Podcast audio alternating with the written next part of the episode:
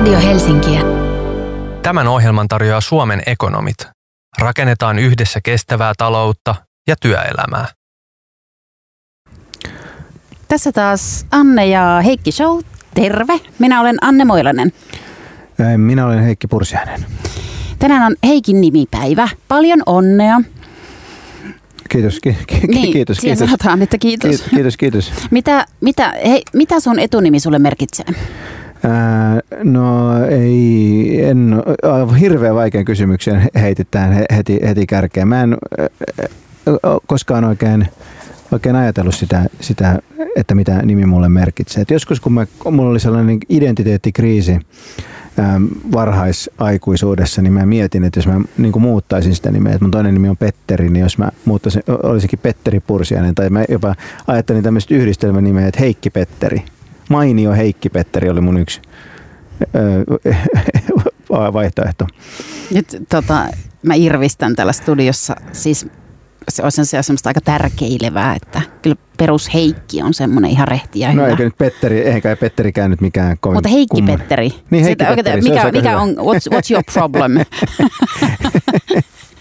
No älä Niin. nyt monet, monet suur, suurhenkilöt on yhdistelmänimiä. niin anteeksi kantajia. nyt kaikki Heikki Petterit, jotka kuuntelette siellä. Siis mä muistan mm. yhden ainoan nimipäivän lapsuudesta. Se oli se, että äitini oli ostanut mulle jääkiekon tota, nimipäivä, ja sitten hän juhlallisesti antoi sen minulle nimipäivälahjana. Mutta miten tämä liittyy mihinkään? En mä tiedä. Siis se, se on eli- ainoa eli, nimipäivä eli mun että sä olet saanut minä muistan. nimipäivälahjan Kyllä, joskus. kyllä, se on, Ahaa, kyllä, juuri kyllä, näin. Kyllä. Juuri näin. Ja ajattele, ei tullut Mutta NHL-kiekkoilija. siis some, some, someaikaudessa on hyvät puolensa. Että ensimmäistä kertaa elämässäni kuulin tänään, että Heikin päivään liittyy myös perinne. Et Joku viittasi, että, että Heikin päivänä perinteen mukaan karhu kääntää kylkeä ja lähdetään kohti valoisampaa aikaa. Ihanaa. Tämän viikon lähetyksessä me käsitellään auktoriteettiuskoa tai johtajien tottelemista, ja sehän on yksi Heikki sun lempiaihe. Ja lisäksi me puhutaan saduista ja sukupuolirooleista ja siitä, että voiko vanhoja kansansatua edelleen lukea lapsille. Ja tietysti soitetaan myös aiheeseen liittyvä ihana musiikkikappale. Mutta ennen sitä niin Heikillä on asiaa meille alhaisille maanmatosille. Anna palaa Heikki.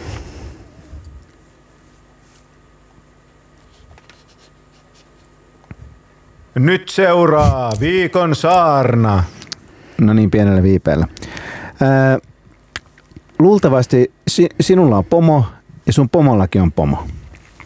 Ja jos asiat on tosi huonosti, saatat olla itsekin pomo. Jopa alaisesikin saattavat olla pomoja. Ja silloin sä oot osa tämmöistä susta ylös ja alaspäin suuntautuvaa pomojen ketjua. Tämmöistä ketjua, joka tekee työelämästä ja elämästä yleensä kaikilla aika hirveätä. Mikäänhän ei ole synkempää kuin ottaa käskyjä vastaan nurkkahuoneen tädiltä tai nurkkahuoneen sedältä, yleensä tietysti sedältä. Onko tämä hyvin tehty? Saanko lähteä kotiin? Onko ajankäyttöraportteja täytettäväksi? Ja toisten käskyttäminen on vähintään yhtä vastenmielistä kuin käskyjen vastaanottaminen. En voi tajuta, miten joku kestää sitä, että aikuinen ihminen tulee jatkuvasti pyytämään lupaa tehdä jotain. Ja tämä pomojen paljous on yksi meidän talousjärjestelmän ikäviä puolia. Jälkiteollinen yhteiskunta on tehnyt meistä rikkaita, mutta hintana on pomojen olemassaolo. Mutta onneksi meillä on elämässä myös alueita, joissa pomoja ei ole. Tietenkin yksi tämmöinen alue on yksityiselämä, mutta on myös demokraattinen yhteiskuntaelämä. Tässä meidän liberaalissa demokratiassa me ollaan kaikki tasa-arvoisia, eikä kukaan ole meidän pomo tai kenenkään toisen. Ja siksi on aivan käsittämätöntä, että niin monet haluaa seurata johtajaa myös täällä demokratian pomovapaalla vyöhykkeellä. Jatkuvasti eh, kerrotaan, miten presidentin pitäisi olla arvojohtaja tai pääministerin pitäisi johtaa kansakuntaa. Ei. Poliitikot eivät ole meidän pomojamme. Poliitikot ei johda meitä, kukaan ei johda meitä. Me olemme vapaita. Kunnon demokraatti suhtautuukin poliittisiin johtajiin jollakin näistä seuraavasta kolmesta tavasta, joita tässä nyt luettelen. Ensimmäinen vaihtoehto on se, että poliitikot on meidän vertaisia. Poliitikot on vertaisia, jotka me ollaan valittu meidän joukoista määräajaksi suorittamaan tämmöisiä välttämättömiä yhteiskunnallisia tehtäviä, kuten johtamaan ministeriöitä tai hoitamaan ulkopolitiikkaa. Toinen vaihtoehto, poliitikot on meidän palvelijoita. Tässä tulkinnassa poliitikkojen tehtävä on palvella meitä tekemällä kaikkia välttämättömiä ikäviä hommia, joita me ei haluta tehdä koska me halutaan keskittyä elämän oikeasti tärkeisiin asioihin, kuten vaikka rakkauteen tai ruoanlaittoon. Me ollaan poliitikkojen pomoja, he eivät ole meidän pomoja. Kolmas vaihtoehto, jo, joita, jolla terve ihminen suhtautuu poliitikkoihin, on se, että hän ajattelee heidät vaarallisina, vallanhimoisina yksilöinä, joista demokratian tekee vähemmän vaarallisia. Mehän tiedetään, että vallanhimoiset ihmiset on aina taistelu, taistelu vallasta, ja tuo, tuo taistelu on ollut usein väkivaltaista ja vaarallista meille kaikille muille. Demokratiassa sen sijaan valtataistelulla on säännöt ja vallalla rajat. Näin tämä poliitikkojen vallanhimo voidaan kanavoida vähintään turvallisiin, joskus jopa hyödyllisiin tarkoituksiin, kuten meidän äänestäjän edun ajamiseen. Joka tapauksessa meidän tulee lakata ajattelemasta poliitikkoja johtajina. Meidän täytyy omaksua joku näistä kolmesta terveestä suhtautumistavasta. Lakataan kutsumasta vertaisia ja palvelijoita meidän johtajiksi. Ollaan tasa-arvoisia, ollaan vapaita. Kiitoksia Heikille viikon saarnasta. Musta tuntuu, että mä oon kuullut tämän ehkä, ehkä 5 tai 14 kertaa jotenkin osissa ja eri aiheisiin Mutta liittyen. Mutta koskaan ennen kuunnellut sitä hiljaa. Joo. Niin, tota, äh, no jos mä nyt sanon näin, että mä luulen, että valtaosa ihmisistä hyväksyy johtajat ja sen, että, että meitä johdetaan ja tämä niin pomoiksi myös halutaan. Ja meillä on tämä kokonainen niin johtamis tavallaan oppi ja puhe, puhe siitä, että, että niin kuin, mä oon kyllä sitä mieltä, että, johtama, että sitä on joka paikassa ja sitä itse asiassa on myös yksityiselämässä ja vaikka perheissä ilman, että siitä välttämättä koskaan puhutaan. Mutta se, että asiat ylipäätään etenee, niin yleensä edellyttää sitä, että joku sitä jollain tavalla johtaa. No siis mun mielestä niin mä oon täsmälleen päinvastaista mieltä, että koko demokratia ja markkinatalouden keskeinen idea on se, että asioita tapahtuu, vaikka kukaan ei johda sitä yläpuolelta. Mä joskus kun... miettinyt, että onko sä loppujen lopuksi anarkisti? En, mä oon anarkisti, mutta minä uskon, että on olemassa siis tällaisia itsestään organisoituvia asioita, kuten vapaa yhteiskunta ja vapaa markkinatalous. Se, se, että päinvastoin, että me, se hyvinvointi, mikä meillä on, niin, niin suureksi osaksi johtuu sellaisista asioista, mitä kukaan ei johda. Mä oon miettinyt sitä, että onko suomalaiset auktoriteettiuskoisia. Mä olisin jotenkin ehkä taipuvainen sanomaan, että kyllä. Mutta sitten ihan viime aikoina itse asiassa on miettinyt tätä, että onko se kuitenkin vaan pintaa. Eli esimerkiksi just tämä, että, että tuli nämä niin kuin koronaan liittyvät viime, viimeaikaiset STM-rajoitukset ja sitten vaan ihmiset olivat sitä mieltä, että ei näitä voi noudattaa, siis virkamiehet, alueet, kaupungit ryhtyivät kapinaan, eivätkä noudattaneet, tekivät päinvastoin kuin mitä ministeri Kiuru ja STM niin kuin, niin kuin määräsi. Että onko sitten näin kuitenkin, että me, että suomalaiset on sellaiset, että kyllähän me nyt noudatetaan, kun käsketään, mutta sitten jos me havaitaan, että nyt, tuli, nyt ei tullut fiksuja määräyksiä, niin sitten ei niitä ei noudateta. No e- ei, me ei kyllä olla sellaisia. Eikö? Me ollaan sellaisia, että vaikka tulisi kuinka typerä määrä. Mun mielestä se vanha vertauskuva siitä niin kuin typätyhjällä kadulla punaisissa liikennevaloissa odottavasta suomalaista, niin se ei ole, se ei ole täysin, täysin väärä. Ja tuossa mun mielestä, mistä sä puhuit, siinä oli kysymys ikään kuin eri hallinnon tasojen välisestä valtataistelusta. Että kuka saa päättää siitä, että näistä rajoituksista, että, että siellä niin kuin kunnat että paikallishallinto asettu keskushallintoa vastaan. Ja tämä on tietenkin niin kuin, e, ihan hienoa ja hyödyllistä, että näin tapahtuu, mutta, mutta et, e, siinä ei kuitenkaan ollut kysymys tämmöisestä niin kuin vapaiden kansalaisten spontaanista noususta sortoa vastaan, vaan enemmänkin, enemmänkin just siitä, että kuka meitä saa määrätä että saako meitä määrätä pormestari vai saako meitä määrätä pääministeri?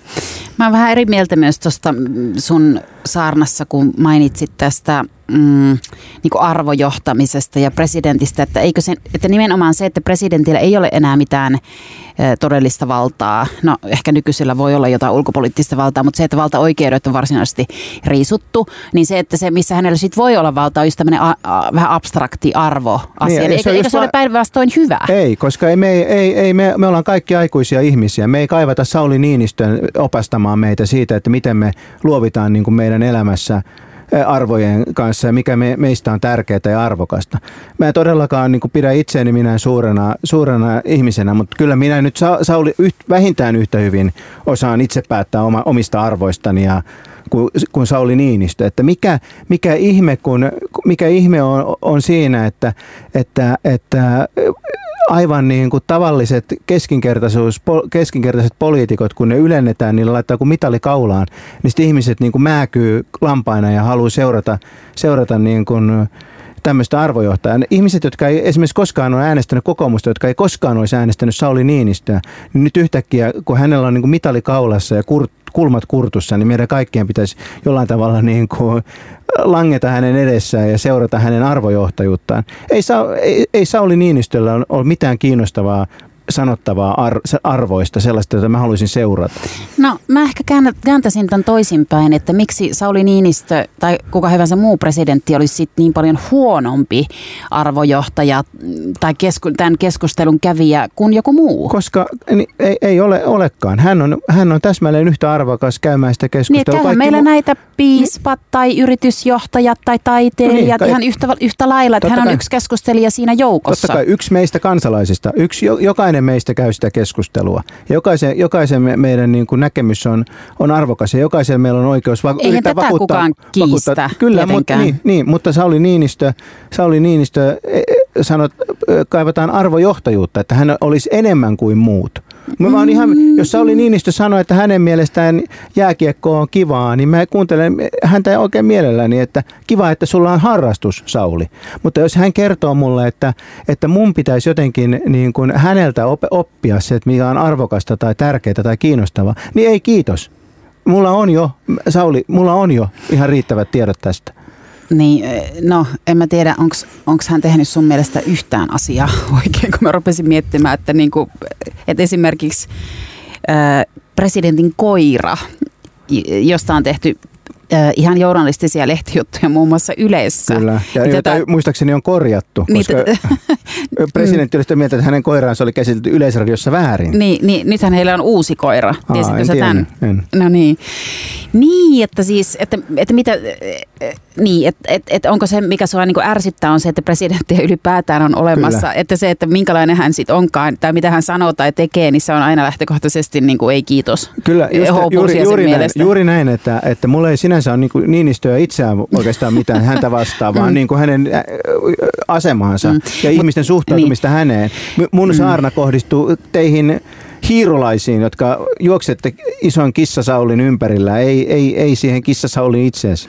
Niin, niin mutta kyllä mä ihan niin kuin vilpittömästi, jos mä ajattelen... Öö, suomalaisia presidenttejä, niin on kuitenkin, on hänellä niin kuin tiettyä sellaista niin kuin intellektuaalista kiinnostavuutta mun mielestä siinä hänen setissään kuitenkin verrattuna vaikka johonkin ehkä, ehkä edeltäjiä, vaikka, vaikka jonkin Ahtisaareen. Mutta mut mm. maailmassahan ei ole pulaa intellektuaalisesti kiinnostavista ihmisistä. Mä en taju, miksi mä etsisin niitä presidenttien joukosta. Että niin, kuka, tai kukaan ehkä heistä... haloosenkin. Että onhan, hänessä se, onhan hänellä joku semmoinen aforismi-tyyppinen ilmaisu ja tavallaan, ja sitten tämä ulkopolitiikan onnistumiset ja muut. Että et, et se, että häntä ei niinku ollenkaan tarvitsisi missään kuunnella, niin mä, mä on kyllä, mä, ei, nyt, mun, mä, mä, mä rupean kuule puolustaa nyt salee. Siis, että tavallaan, että jos mä haluan intellektuaalista viri, viri, virikettä, niin mä en todellakaan etsi sitä niin kuin Suomen nykyisten tai entisten presidenttien joukosta, että et, et, et mä, aika paljon on tarjontaa. Että internetissä, jos haluaa niin kuin itselleen, haluaa, haluaa stimuloida itseään älyllisesti, niin siellä on aika paljon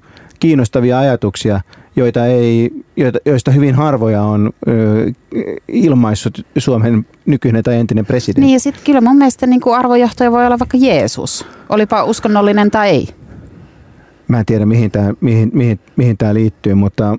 Ä, Johtamiseen, niin, mutta je, je, Jeesu, arvoihin, ja, totta kai minä, minä varoittaisin ehdottomasti seura- paimeniin. minä varoittaisin ehdottomasti seuraamasta myöskään niin kuin Jeesusta e, alku, sekä hänen al, siinä, sitä alkuperäistä profeettaa että sitä niin kuin konstruktiota, joka hänen nimensä ympärille on viime vuosituhansina rakennettu, niin älkää seuratko myöskään, myöskään häntä, mutta onhan Jeesuksen seuraamisessa todella paljon enemmän järkeä kuin ää, Suomen tasavallan presidentin. Okei, niin. On siellä mun mielestä ihan järkeviä elämänohjeita, kuten se, että, että kohtele lähimmäistäsi kuin itseäsi. Niin, järkeviä elämänohjeitahan on maailma, maailma täynnä. Niitä löytyy suoma, suomalaisesta tota, sananlaskuperinteestä myöskin. Parempi pyy pivossa kuin kymmenen oksalla hei hulinaa sanoo ämmä kuin kirnuun pieras. Viisauttahan maailmassa piisaa. Okei, olisiko tämä nyt sopiva hetki tota, kuunnella viikon runoa? Ehkä viikon runo. Rukoilimme johtajaa, hän saapui, eräs näöltään kuin ihminen. Voitelimme hänet pyhän ampullin mirhalla, hän paransi kosketuksellaan risataudin, pitkän koronan. Tuomitsi päiväkaljoilla kävijät, rokottamattomat ikuiseen rangaistukseen. Palkitsi oikeamieliset oivatoikan lasilinnulla. Kiitoksia Heikki. Tämä oli yksi sun monista johtaja-aiheisista runoista tuolla Twitterissä. Ja mä mietin, että kertooko tämä Sanna Marinista? No ei, ei mä oikein tiedä. Mä, mun, on, mun on vaikea, vaikea niin kun, ää, pitää Sanna Marinia semmoisena runouden inspiraationa, mutta, mutta ehkä, my, e, ehkä enemmän se, jälleen kerran, en, enemmän kuin näihin ihmisiin, jotka haluaa olla johtajia, niin mä yritän vaikuttaa niihin ihmisiin, jotka tuntee halua seurata niitä johtajia. Että niitä aina riittää, jotka haluaa johtajiksi. Niihin on turha vaikuttaa. Mutta mitä mä toivon on, että ihmiset olisi vähän vähemmän halukkaita seura, seuraajiksi. Että seuraajiksi olisi mm. vähän vähemmän tarjokkaita. Niin mä mietin sitten sitä, että mikä, mit, mitä on joku, joku johtajan seuraaminen sitten käytännössä. Että, et, et, mä luulen kuitenkin, että valtaosa ihmisistä elelee täällä elämäänsä ja siihen aika vähän ehkä vaikuttaa se, kuka on vaikka pääministeri Juuri tai niin. presidentti. Ei ne, ne johtajat on sellaisia kaukaisia ja abstrakteja ja si, niistä me tietysti mediasta luetaan ja totta kai ne tekee päätöksiä, jotka vaikuttaa meidän kaikkien elämään, mutta kuitenkin se on aika se etäällä, että, että mitä se sitten, eihän meillä mitään uskontoa ole syntynyt kenenkään niin kuin päättäjän ympärille ainakaan tässä viime aikoina ja niin, että, että onko se sitten kuitenkin, niin kuin mä palaan vähän tuohon niin alun ajatukseen siitä, että jos tulee huonoja määräyksiä, että et, et koska ne ei ole tavallaan hirveän tärkeitä, eihän ne ole hirveän vaarallisia Suomessa, koska meillä on kuitenkin tämä demokraattinen systeemi toimii, niin, että, että onko, onko, kuinka lamasmaisia me sitten lopulta olla, vai onko ne enemmän, enemmän tai vähemmän kuitenkin yhdentekeviä? No tämä on oikeastaan niin kuin, tässä oli monta monta hyvää asiaa Anne. Mä oon täsmälleen samaa mieltä, että tämä, jos me ymmärrettäisiin, että, nämä, että, että, tota, että näin asioiden just pitää olla. Että asiat on hyvin silloin, kun ne johtajien, niin sanottujen johtajien, poliittisten päättäjien tekemät päätökset niin on etäisiä. Että, ne, että, että meidän elämässä on niin kuin politiikka, iso politiikkavapaa vyöhyke, jossa me voidaan tehdä, mitä meitä huvittaa, niitä asioita niiden ihmisten kanssa, joiden kanssa me halutaan olla. Ja, ja, ja politiikka on jotenkin niin kuin, ö, etäistä tai siitä voi tehdä ainakin itselle etäistä. Silloin asiat menee, menee, menee hyvin. Ja huonostihan asiat menee silloin, kun politiikka tunkeutuu jokaisen arkeen ja kaikki politisoituu niin kuin, ja ei ole sellaista vapaata vyöhykettä, jossa, jossa ihminen voisi olla politiikasta irti. Tämä on mun mielestä niin kuin Tämä on, tämä on mun mielestä niin kuin tärkeä asia.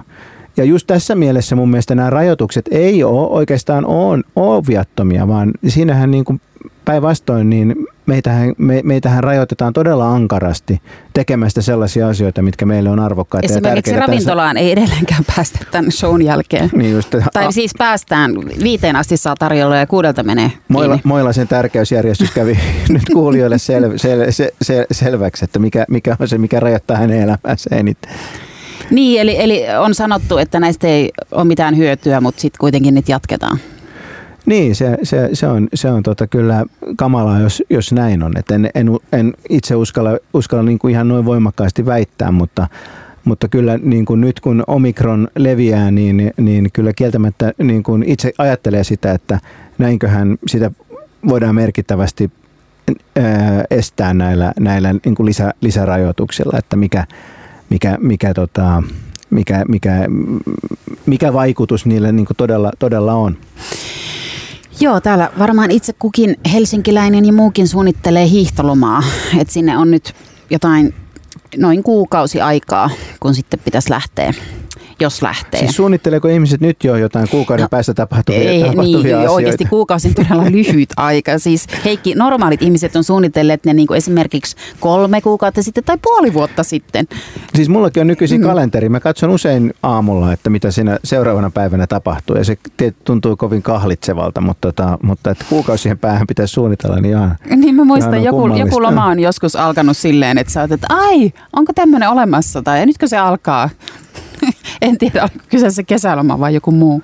Niin, mä, ehkä, ehkä mä tarvitsisin omaa elämääni semmoisen johtajan, joka vähän tai niin kuin... Jo, jo, jo, niin, just ala, alaisen. Niin, jota sä voisit sitten johtaa. Mm. Tämän ohjelman tarjoaa Suomen ekonomit. Rakennetaan yhdessä kestävää taloutta ja työelämää.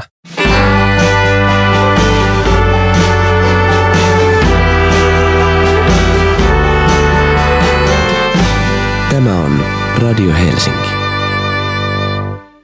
Nyt alkaa kaupallinen osuus, kumppanina Suomen ekonomit. Tervetuloa erityisasiantuntija Riikka Sipilä Suomen ekonomeista. Kiitos. Mitä työhyvinvointi merkitsee ihmisille? Mitä, mitä erilaisia piirteitä siinä on? Jos me mietitään työhyvinvoinnin kokonaisuutta, niin sehän koostuu tosi monesta eri asiasta. Ja me ihmiset ollaan toisaalta hyvin erilaisia, eli eri ihmiselle eri asiat on eri aikana tärkeitä. Et jos mietitään vaikka perhettä, jos on pieniä lapsia, niin silloin esimerkiksi sanotaan työelämän joustot voi olla tosi tärkeitä, että me saadaan ihan se arki rullaamaan siellä. Ei tarvitse siellä töissä koko ajan miettiä, että kuka hakee lapset ja apua, jos ne lapset sairastuu, mitä mä sitten teen. Sitten jollekin toiselle voi olla taas tärkeintä, että siinä omassa työssä voi kehittyä koko aika ja sitä omaa työtä voi kehittää. Okei, jos se on hyvin moninaista, niin onko kuitenkin joku sellainen niin ydinasia tai sellainen, mitä kaikki ihmiset kaikenlaisissa töissä kaipaa työhyvinvointiin liittyen? Joo, meillä on sellaisia asioita, jotka on suurimmalle osalle ainakin tärkeitä. Et yksi on se, että se oman työn hallinta ja riittävä osaaminen – se ei tarkoita sitä, että, että, että töissä tarvitsee aina olla kivaa tai sen työn pitäisi olla jotakin helppoa, koska haasteita kuuluu esimerkiksi asiantuntijatyöhön. Mutta se tarkoittaa sitä, että jos mulle tulee niitä haasteita, niin mä osaan ne ratkaista. Mä luotan siihen, että mä pärjään. Tai jos musta tuntuu, että mä en pärjää, niin mä tiedän, että mä saan apua. Ja mä tiedän sitä, että jos se mun työ muuttuu ja se vaatimukset muuttuu, niin mä saan riittävää osaamista, että mä pärjään siinä työssä jatkossakin. Toinen asia oikeastaan, mikä kaikille yhteistä on se arvostus. Eli, eli meillä on kaikille tärkeää se, että mä koen, että mua arvostetaan ja mun työtä arvostetaan.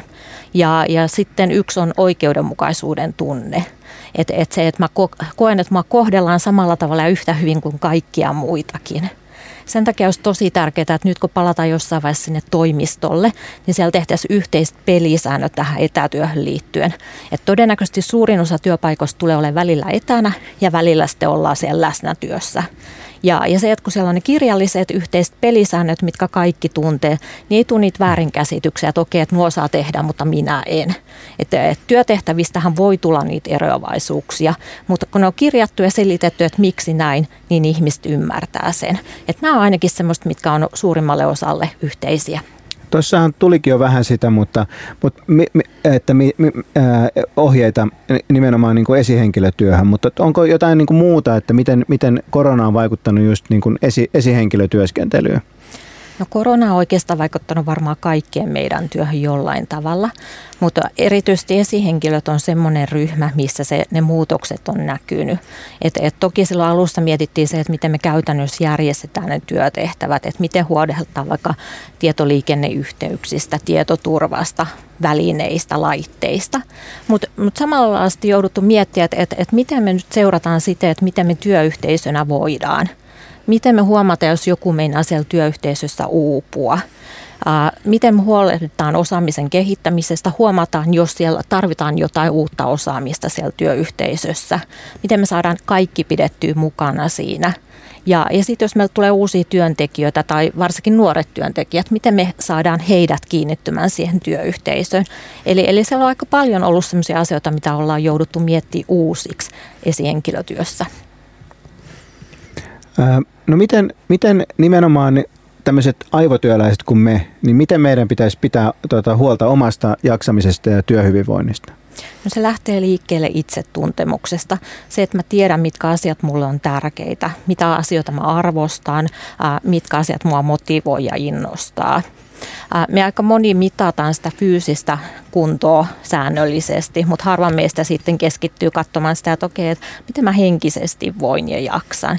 Ja olisikin tosi tärkeää, että jokainen meistä aika ajoin pysähtyisi miettimään, että, että, että mitä mun työssä on semmoista hyvää ja, ja miten mä voin niitä vahvuuksia vahvistaa entisestään. Toisaalta mitkä on semmoisia asioita, mihin pitäisi tulla muutosta ja, ja, ja mitä asioita pitäisi kehittää. Ja, ja sitten jos siellä on paljon näitä asioita, mihin pitäisi saada muutosta, niin mistä ne koostuu?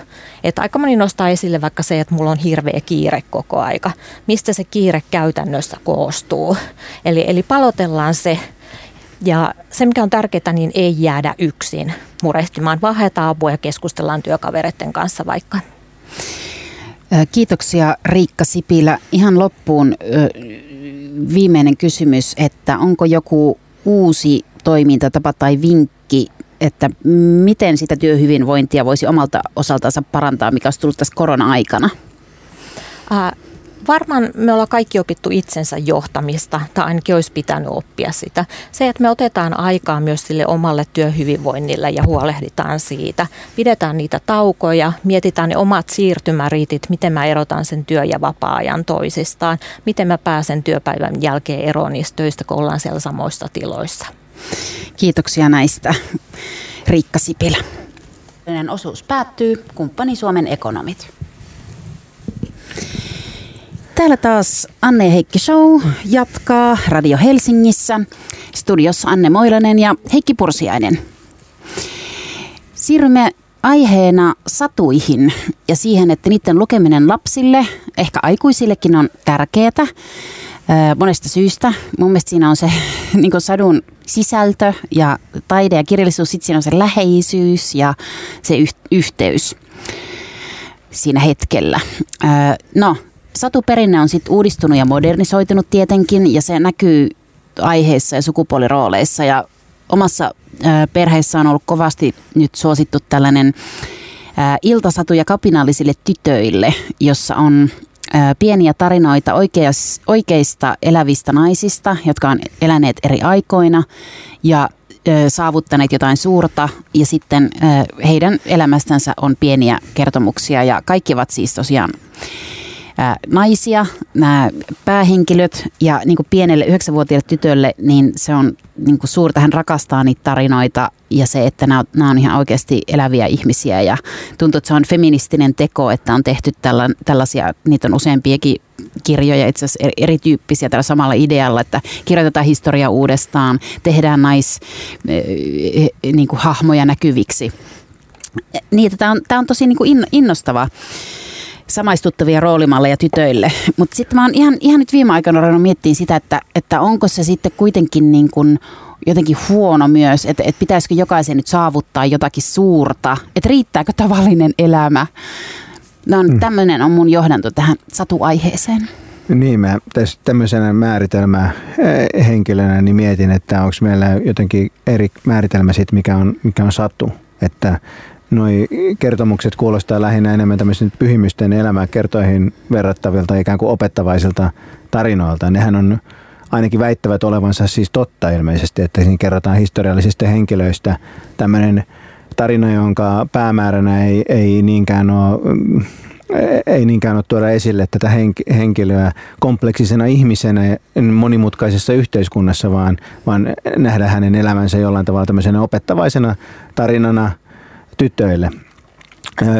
Itse, itse, niin kuin, itse tykkään, tykkään on, on totta kai kiva, että, että hieno, hieno asia, että just, just että tätä äm, tämmöistä niin kuin historian suurmieskulttia kirjoitetaan uudestaan, mutta mulle, mullehan, mun täytyy tunnustaa, että mulle nämä tämmöistä sankaritarinaa tytölle on jonkinlainen pettymys. Että siis mä onko se niin kuin suuri mieskultti korvataan naiskultilla? Kyllä, tämä on mun mielestä se, se, on, se, on, ongelma, ongelma mm. että, että mä ajattelen, että feminismi tämmöisenä niin kuin radikaalisena tasa-arvo, radikaalinen tasa-arvoaatteena, niin, niin sen tehtävä olisi niin kuin dekonstruoida koko tämmöinen sankaruusasia, te, po, niin kuin tuhota sankaruus, eikä vaan ää, tehdä niin, että sitten sinne niin kuin niiden miessankarien niin kuin joukkoon kuolleiden miessankarien joukkoon, niin tota, sitten Osa niistä muuten elää niistä. naissankari vainajina. Ja, niin. ja mun suhtautuminen sankariin on aika lailla samanlainen kuin mun suhtautuminen johtajiin, että, että, että, että me ei mä, mä, mä en pidä sankaritarinoista enkä sankarikultista. Niin ehkä mä ajattelen sitä jotenkin kuuluisuuden tai julkisuuden kautta, että se, että me luemme näitä esimerkiksi näitä sankaritarinoita kapinallisille tytöille on sen suomennettu nimi, tota, niin että, että, että ne on jotenkin niin kuin julkkiksia ja mehän tiedetään, että nuoret haluaa julkiksiksi. Se on yleistä nuorison keskuudessa, että et, et, et, no siihen liittyy tietysti some ja pal- paljon niin nykykulttuurista, mutta onko se että jollakin tavalla niin, että onko se sitten, että opettaako nämä nyt sitten sitä, että pitäisi tulla jotenkin tunnetuksi ja se on ainoa arvokas, tai että se on, niin kuin, se on niin arvokkuuden maksiimi.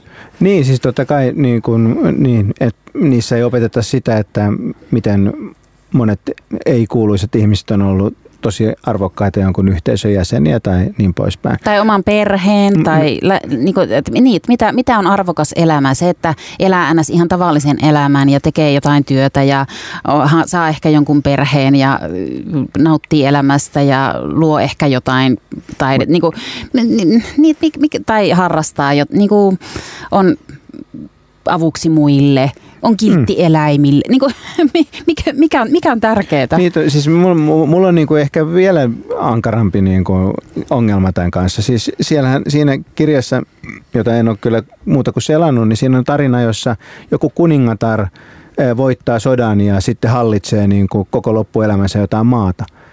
Ja, ja niin kuin ilmeisesti on hienoa, että välillä joku kuningatarki voittaa sodan ja niin kuin, ä, alistaa omat niin kuin, tavalliset ihmiset oman valtansa alle, eikä aina kuningas. Mutta mun on todella vaikea iloita siitä, että me korvataan se, että me ihaillaan jotain vallottajia, jotka ratsastaa niin kuin meidän esiisien peltojen yli ja niin kuin kaikki meidän niin kuin esiiset kuolee nälkään sen takia, että ne taistelee nollasumapeli jostain kruunusta. Niin se, että me korvataan tähän, tämän tilalle niin kuin sitten naisvallottaja, naisalistaja, niin, niin mä kerta kaikkiaan näe, että se e- edistysaskel olisi kovin suuri. Ja mä toivoisin, että siinä feminismi olisi sellainen, että se, se niin kuin murskaa koko tämän ajatuksen siitä, että joku vallottaja, kuningas tai kuningatar olisi niin kuin hyvä asia tai joku tavo- esikuva.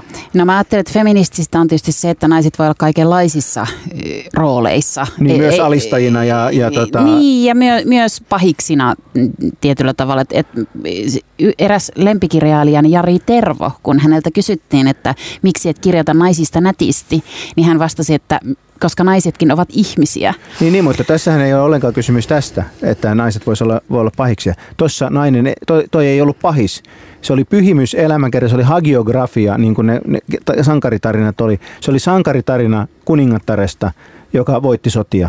Ja niin kuin se täysin kritiikittömästi esitettiin myönteisessä valossa, että on tosi hienoa, että no, niin tämmöinenkin kuningatar. Niin, ei niin, siinä sanottu, mm. että hei, ei siinä ollut sellaista asteriskiä ja sitten alaviitettä, missä sanottiin, että hei, ajattelepa, niin kuin, että olisi kellekään mitään väliä niin kuin, että niille ihmisille, jotka kuoli siellä sodissa tai kuoli nälkään sen sodan takia, niin oliko niille, kiinnostiko niitä, että kuka siellä jo niin kuin kruunupää pää kulkee siellä? Niin, no siis Joo, siinä on, on kyllä myös muita kuin tämmöisiä hallitsijoita ja sota, sota, sotasankareita tota, Totta kai, tarinoita mutta, niistä. mutta niitäkin on. Mutta mut mä sanon siis sen kuitenkin, että tyttöpäähenkilö on tärkeä kyllä. ja se olisi tärkeä myös pojille lukea sellaisia tarinoita ja kuulla sellaisia storeja, missä on niin kuin naiset on niin kuin toimijoina.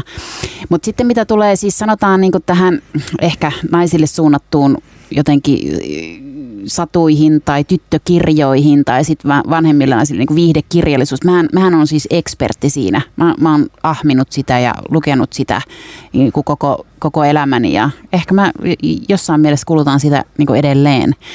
Ja niissähän on tosi paljon yhtymäkohtia sitten myös niin kuin kansansatuihin, esimerkiksi tämmöinen luokkanousun idea on tosi monessa. Sanotaan Harlekiinissa esimerkiksi, tämmöisissä naisten romanttisessa lukemistossa, tai kuin Barbara Cartland myöskin. Niin, että kyllä niillä on myös yhteiskunnallista merkitystä, että että mä ajattelen niin kuin näillä aikuistenkin tavallaan naisille suunnatuilla, että kuitenkin siinä, siinä on liittynyt lukutaito ja oma aika ja rooli viihteen kuluttajana. Että et jollakin tavalla se nais- tai tyttöpäähenkilö ja mitä, mitä sille tapahtuu, niin se on, se on ihan, ihan tärkeää. Niin siis kyllähän jos ajatellaan ihan satuja, niin monessahan, kyllä monessa klassisessa sadussa on, on, on naispäähenkilö. Että se on mun mielestä enemmänkin kiinnostavaa, että mitä se päähenkilö niin tekee. Että mitä eroa on nais- ja mies päähenkilöillä. Että jos ajattelee ihan kuuluisimmat sadut, mitä nyt ensimmäisenä tulee mieleen, lumikki, tuhkimo, punahilkka, niin kaikissa niissähän on naispäähenkilö. Mutta totta kai se on jollain tavalla, jollain tavalla hyvin rajattu, vaikka se lumikki on sen tarinan päähenkilö jossain mielessä, hän on hyvin passiivinen, passiivinen niin kuin hahmo, hahmo monella, monella tavalla. Mm, no joo. Ja, ja ku, Mutta- kuolla kupsahtaisi, ellei se prinssi tulisi sitten lopulta auttamaan häntä. No mutta kyllähän se toisaalta lähtee sieltä kyyhkyslakasta ja, ja niin kuin lähtee, Kuka? Lumikki? eikö heti mä ajattelen tuhkimoa. Ää, Niin. kum, kummasta sä puhut? Niin, niin ei, just niin, että päätetään vaan, että kummasta pu- puhutaan. Eli Niin. sä puhut nyt tuhkimosta. Niin. Okei, hyvä. Niin, kyllä. Siis tämähän on tämä perinteinen prinsessa-ongelma, että, että he ovat objekteja ja heidät pelastetaan ja he eivät itse toimi. Jopa silloin, kun, mm. on, jopa silloin, kun he ovat niin kuin sadun päähenkilöitä. Niin, Mutta että, ja sadut on nimetty heidän mukaansa. niin, kyllä, kyllä, kyllä. Mm. Tietysti punahilkka, punahilkkahan niin, niin siis, niin taas se, sehän hän, hän, hän niin kuin anta, antautuu naiselle tyypilliseen tapaan, niin em, joko niin kuin, suden tämmöisten erottisten vihjailujen vietävästi, vietäväksi ja huonostihan se päättyy sitten. Oletko lukenut tota Punahilkan ja naan original-versiona? Siis me yhdessä luentosarjassa kerrottiin sellainen versio punahilkasta niin kuin A- A- Aasian regiimin ajalta, missä siis ei tule mitään metsä, metsämiestä, vaan se punahilkka niin kuolee. Ja se isoäiti kuolee. Että se punahilkan moga niin johtaa siihen, että, että ne kaikki kuolee.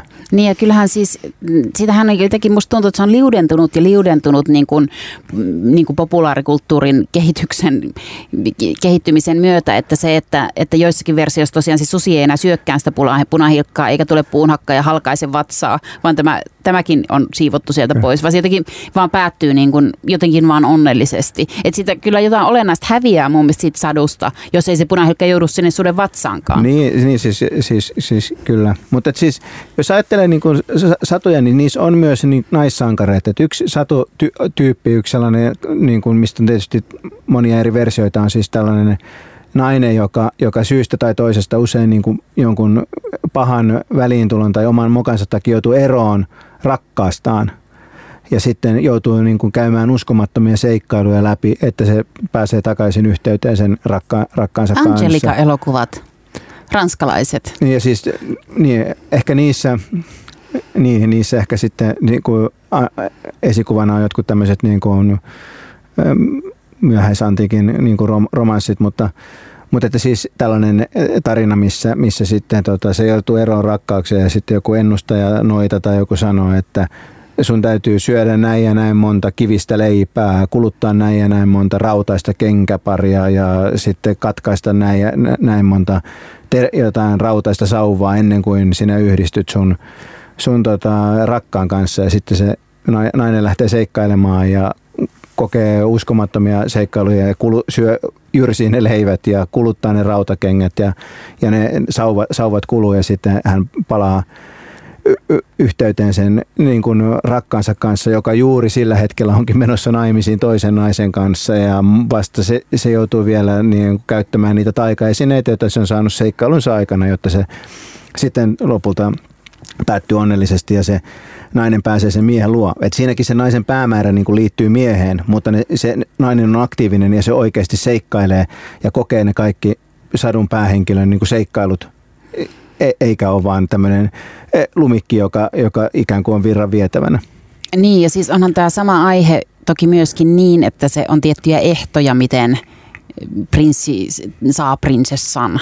Että onhan yhtä, va, yhtä lailla joku Lasivuoren prinsessa tai meidän Kalevalassakin on, pitää kyntää kyinen pelto ja mitä kaikkea piti tehdä. Kyllä, mutta, mutta siis tietenkin se... Niin kuin, Takoa mutta pointti on, pointti on se, että se joskus voi olla myös nainen. Niin. Sen ei tarvitse aina olla prinssi, se voi olla niin. myös Ja totta myös kai siihen liittyy aina sitten se, että sen prinsessan mukana tulee se puoli valtakuntaa. Että siihen liittyy myös se omaisuus. Että nämähän olivat suuria tämmöisiä valtakuntien yhdistymisiä ja omaisuusdiilejä myöskin nämä niin kuin kansansatujen niin kuin loppuratkaisut aina, että se oli niin kuin valittu. No, se, mm. vähän niin kuin va, se, se, se, se niin kuin vähän, vähän, vähän vaihtelee, että, että mikä se on se se, usein se rakkausobjekti on, on prinssi, mutta se voi olla myöskin ylhä, ylhäinen henkilö, jo se niin kuin seikkailija niin kuin alun, alun perin, tai sitten hän voi olla alhainen seik, seikkailija tai mikä, mikä onkaan. Mutta, mutta että, et, et, et, sadut on vähän tasa-arvoisempia kun me luullaan sen vuoksi, että jostain syystä näihin meidän kuvakirjoihin on valikoitunut ne tietyt sadut, joissa sitten, jotka on mun mielestä niin kuin usein tosi mamoja. Tämän ohjelman tarjoaa Suomen ekonomit. Rakennetaan yhdessä kestävää taloutta ja työelämää. You are among friends. Radio Helsinki. Siinä oli tosiaan Olavi Virran armi ja mm, niin, missikisojenkin tunnuspiisinä tunnettu. Mä valitsin tämän kappaleen siksi, koska se on niin ihana. Ja mä siis katsoin missikisoja lapsena ja yhtenäiskulttuuri oli vallalla vielä silloin. Ja ihailin ylipäätään missä elokuvatähtiä, poplauloja, malleja ja ajattelin, että naisten kauneus on ihanaa ja rakkaus on ihanaa. Ja sitten tässä puhutaan myös tästä herttaisuudesta, jotenkin niin kuin tämän naisen luonteesta, että hän, hän, on, hän hurmaa ja ihastuttaa kaikki ja vie järjen ja, ja tämä, tämä, niin kuin, tämä laulun puhuja ei voi muuta kuin, niin kuin nöyrytyä tämän ilmeisen tosiasian edessä. Että musta on ihana rakkauslaulu. Meillä oli vähän, vähän keskustelua tässä sitä ennen, että sopiiko tämä tähän niin Satu- ja prinsessa-teemaan, että itsehän olen suuri satujen ystävä ja en oikein yhtään ajattele, että nämä tämä tämmöinen nuorten naisten lihatiskille asettelu meininki, niin että sillä on hirveästi tekemistä minkään satujen kauniiden prinsessojen kanssa, mutta mä huomautin, Anne, Anne että, mielessäni yhdistyi jotenkin Niin, mä huomautin, että onhan Miss Suomellakin kruunu päässä. Niin, siis, ja onhan niin kuin palkinto lehmälläkin varmaan, laitet, joskus laitetaan diademi sille tai, tai su, maatalousnäyttelyn suurimmalle porkkanalle. Niin. No. mutta ei se tee siitä prinsessaa.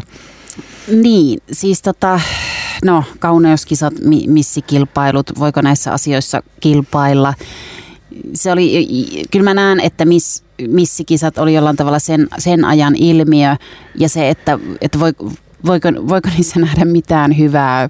Ää, oli ne jollain tavalla kuitenkin niille naisille keino päästä niin kuin esiin ja jotenkin edetä viihdebisneksessä. Kyllä mä kuitenkin niin ajattelen. Niin, mutta totta kai, totta kai, mutta siis sehän on se koko ongelma, että, että ainoa tapa naiselle edetä viihdebisneksessä oli jo, jollain tavalla tyydyttää jonkun miehen niin kuin arvostelmaa hänen ulkonäöstään tai, tai, tai, tai jostain. Että koko, se koko rakennehan on se, mikä on yksi merkittävä osa tässä MeToo-skandaalin taustalla, että, että naiselle päästäkseen eteenpäin uralla, niin sen täytyy, täytyy niin kuin läpäistä joku miehinen hyväksyntä, joka sitten niin kuin saa hyvin helposti niin tota, tämmöisiä vastenmielisiä vallankäytön muotoja. Ja missikisathan on tavallaan täysin avoimesti juuri sitä. Niin. No okei, en mä nyt halua mitenkään puolustella tässä erityisesti missikisoja tai ja tämä mitä sä sanot niin kun, niin siitä, että, että onko se jotenkin ainoa tapa edetä. Kyllähän naisillakin on ollut mahdollisuus niin kuin periaatteessa perustaa yrityksen, aloittaa bisnes, myydä jotain. Niin kuin, että eihän se ole ollut niin kuin ainoa tapa, mutta se, että kyllä se niin kuin, faktisesti naisia on ollut siinä niin kuin vähemmän ja se on ollut vaikeampaa. Mutta jos mä ajattelen vielä tätä niin kuin kappaletta ja sitten niin kuin naisten kauneu, niin kuin kauneutta, että, että sen ylistämiseksi tehty tämä biisi, joka muuten ei alun perin ollut äh, siis äh, niin kuin mi, mi, missin siis äh, eikö tämä, missi, eikö tämä Armi Kuusalan missivoittoa juhlistaakseen te, julkaistu biisi? Ilmeisesti olikin tämän naulun tekijän vaimolle tehty alun perin. Niin, kaupallisista, syistä, niin kaupallisista syistä sitten nimettiin. Mutta mut siis, että, niin kun, että, että voiko, voiko sitten iha, ihailla tai jotenkin ylistää niin kuin naisen kauneutta kappaleessa tai ylipäätään niin kuin arkisissakaan tilanteissa enää, että, että onhan se kuitenkin ihana asia niin kuin maailmassa. Niin, totta kai, totta tai kai, miehenkin kauneus. Totta kai, mutta eihän tässä ole kysymys siitä, että voiko niin kuin jotain äh, naisen kauneutta ihailla. Kysymys on siitä, että onko naisen tehtävä olla miehelle kaunis. Onko, onko, niin kuin, onko niin kuin, äm, sellainen toiminta, missä, missä niin kuin naista, naisen kauneutta koko ajan arvioi joku mies tai jossa, jossa, jossa niin kuin naisen, na, naisen tehtävä on – on jollain tavalla niin kuin olla Olavi Vir- Virralle se kaikkein herttaisin ja kaunein, kaunein, kaunein juttu. Sehän on se, se, se, se pointti. Että en mä varmaan kukaan kiellä ihmisiä kuiskaamasta rakastetulleen, että oletpa siinä kaunis.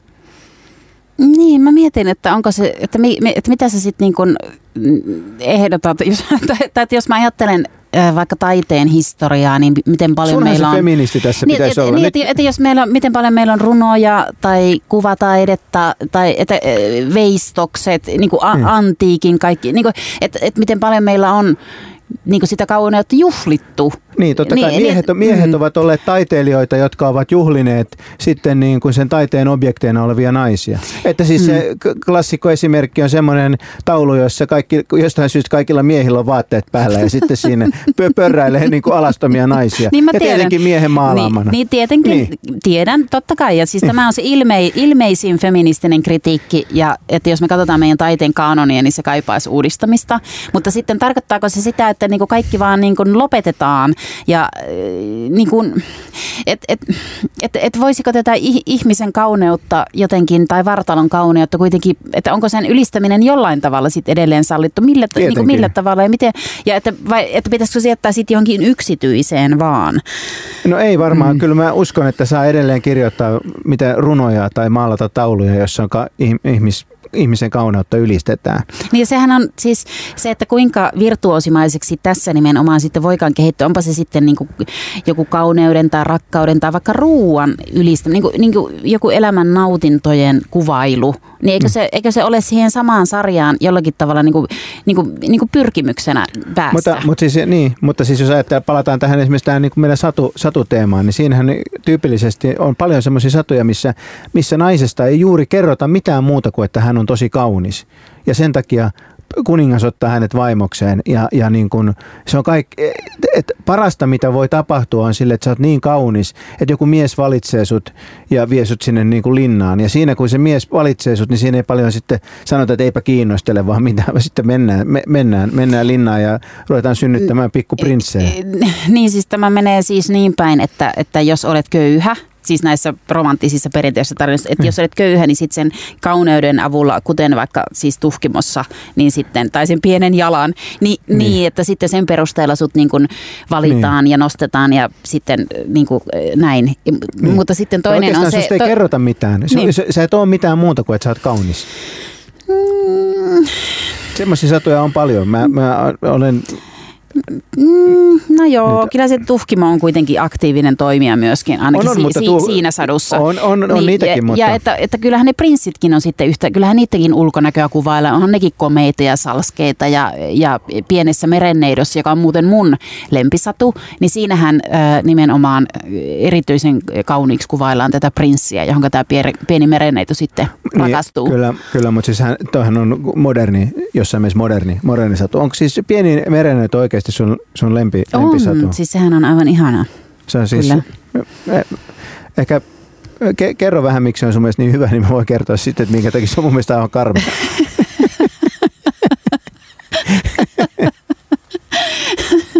niin, siis se, se, on, se on hyvin dramaattinen, äh, ihana siis tällainen niin kuin, siis tarina onnettomasta rakkaudesta tietenkin ja mahdottomasta, missä pieni merenneito rakastuu siis toisen lajin edustajaan ihmiseen ja sitten muuntautuu mielettömän metamorfoosin kautta, pelastaa, huom, hän pelastaa miehen hengen Kyllä. ja sitten itse asiassa lopussa vielä uhrautuu niin, itse ja e, muuttuu merenvaahdoksi tai niin, koska, ilmattereksi, koska ei kykene surmaamaan tätä rakastamansa miestä. Koska, että, että rakkaus niin. voittaa kaiken on se ei, sanoma. Va, ei, sanoma on se, että jos nainen ryhtyy liian aktiivisesti jahtaamaan niin kuin itselleen niin kuin haluttavaa partneria, niin se käy huo, siinä käy huonosti. No toi on sun tulkinta. Ja niin kuin se, se, mun mielestä se on niin kuin sadistinen, sadistinen epämiellyttävä satu, missä kuvaillaan sitä, niitä kau, karmeita tuskia, joita se joutuu se on kokemaan. ihan kauheita kyllä, mitä se joutuu kokemaan. Se, se on ihan kauheata. Se, se on niin kuin, Kieli se, leikataan ja se on, pyrstö halkaistaan. Se, se on inhottava, sadistinen, niin kuin väkivaltainen, semmoinen niin kuin ruum,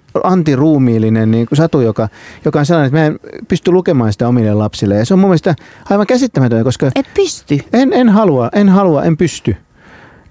se on käsittämätöntä, koska Andersen on, Andersen on niin hauska satujen kertoja. Hänen niin kuin parhaat satunsa on aivan niin kuin, niin kuin sillä tavalla niin kuin pöyristyttävän hauskoja ja anarkistisia. Siis vaikka tota, Isoniilo, Pikkuni ja Pikkuniilo, Tulukset, Keisarin uudet vaatteetkin. Ää, kyllä isä tietää, isä tietää kaiken tai isä osaa kaiken. Aivan, niin kuin, aivan ällistyttävän sellaisia niin kuin hykerryttäviä niin kuin humoristisia satuja. Ja sitten on näitä sadistisia niin kuin juttuja, niin kuin tämä pieni mereneito ja pieni tulitykkutyttö. Niin kuin, ne, niin kuin aina, ja, ja just niin, että kaikissa niissä, missä mies on päähenkilö, niin tapahtuu jotain hauskaa ja hennittävää ja naiset, naiset, naiset tapahtuu kauheita. Et mm. Mulla on niin kuin jopa sellainen fiilis, että, että tajunko mä jotain, että jääkö multa jotain syvästi tajuumatta – siitä Andersenista, koska mun mielestä se, mä en niin pysty näkemään sitä hauskaa miestä ja sitä kammottavaa sadistia, niin kuin, että miten se asuu samassa persoonassa. Ne, no nyt, siis tässä on tätä Andersenin satojen tuntemuksen la- laajuus tuli vähän yllätyksenä tässä, mutta ihan hienoa, että tämmöistä perehtymistä löytyy. Tota, ää, mä ajattelen, että rakkaus on niin vaikeaa ja että se ei ole yhtään liioteltua verrata sitä niihin pyrstöjen ja kielten halkaisemisiin ja että joka askeleella tuntuu kuin tikarit pistäisi jalkapohjaan. Koska, lukea, koska se täsmälleen kuvaa sitä, mitä rakkaus on. Mä en halua lukea lapsille mistään voi olla. En mä halua lukea lapsille mistään ruumiin Niin, mutta sä haluat kaunistella todellisuutta toisin sanoen, koska siis, että se, että se nyt kun on tämän verran jo elänyt, niin tietää, että siis myöskin se tuska kuuluu siihen rakkauteen. Ja se, että se kerrotaan se kaikki se taivaallinen ihanuus ja se hirvittävä niin kuin, niin kuin kidutus ovat saman asian minusta, toiset minusta, puolet. Minusta se on ilmiselvästi kysymys siitä, että niin kuin ruumiillisen rakkauden tuomitsemisesta. Siitä siinä mun mielestä on niin kuin kysymys. Mies tuomitsee naisen, niin kuin, naisen, naisen halun ja, ja niin kuin sitten... Ää, harra, siis harjoittaa niin, tämmöistä. Miten niin? No sitä, että se, sitten kun se päättyy huonosti, se, se ensin kidutetaan ja sitten heitetään, niin kuin, sit jos tulee jotain meren, va, meren niin kuin, niin, mitä mietin nyt, kun luin sen uudestaan, kun sitä, että jos sillä pienellä mereneidolla oli ennen pyrstö ja sitten sille tuli jalat, niin sitten mm. sinne tuli jotakin sinne jalkojen väliin. nyt mä vasta, niin kun mä luin sitä niin. satua, niin ahaa, okei. Mutta nehän ei, sittenhän pieni mereneito ei niin kuitenkin, hän oli pikkusuosikki, hän oli pikkusuosikki tälle niin kuin, yli kaiken rakastamalle prinsseille ja sitten se pirulainen meni kuitenkin toisen kanssa naimisiin. Aivan hirveä, aivan hirveä, niin, hirveä kyllä. päätös. Mä, tota, hirveä minä, päätös. Niin, mun, mun lempisatu on, sadut on aivan erilaisia. Et esimerkiksi niin kuin, yksi mun lempisaduista on tämä venäläinen Maria Morevna, jossa siis kerrotaan tämmöisen niin kuin soturiprinssin ja hänen niin kuin miehensä jännittävistä vaiheista ja Koshchei-velhon lopullisesta kuolemasta ja, ja niin kuin, m- miten se ensin jo mokaa ja vapauttaa sen Koshchein ja sitten se Maria Morevna joutuu sen vangiksi ja sitten sen täytyy seikkailla ympäri ma- maat ja mantoja, että se pääsee sen Maria Morevnan luokse, mutta sitten kun se yrittää varastaa sen, niin sen Koshchein niin taikahevonen niin tota, saa ne aina kiinni ja sen pitää hankkia sellainen samanlainen hevonen. Se on aivan ällistyttäviä käänteitä ja huumoria, siis se, se taikahevonen, se Koshchein taikahevonen, niin se Koshchei aina kysyy sieltä, että kun se on ottanut sen rakkaansa mukaan, se prinssi Ivan, niin kloppoti, kloppoti, kloppoti, ne on ratsastanut kauas karkuun. Ja sitten se Koshei kysyy sieltä taikahevoselta, että saatko heidät kiinni, sitten se hevonen vastaa, että ehtisit kylvää ohran, korjata sadon, panna ohrasta olutta, juoda sen, tulla humalaan, nukkua, nukkua sen pois, herätä krapulasta ja sitten lähtee ratsastamaan mulla, niin sittenkin me saataisiin se vielä kiinni tuommoista niinku ilottelua ja niinku jännittäviä käänteitä ja romantiikkaa eikä mitään pyrstöjen silpomista, sitä minä kannatan. Okei, tämä oli valaiseva no niin. kertomus venäläisistä kansansadoista. Hei, kiitos, kiitos ihana, ihanat kuulijat ja ihana Heikki ensi viikkoon. Moi. Tarjoaa Suomen ekonomit. Rakennetaan yhdessä kestävää taloutta ja työelämää. Helsingistä tuli Suomen suuriruhtinaskunnan pääkaupunki vuonna 1812 ja itsenäisen Suomen pääkaupunki joulukuussa 1917. Tämä on Radio Helsinki.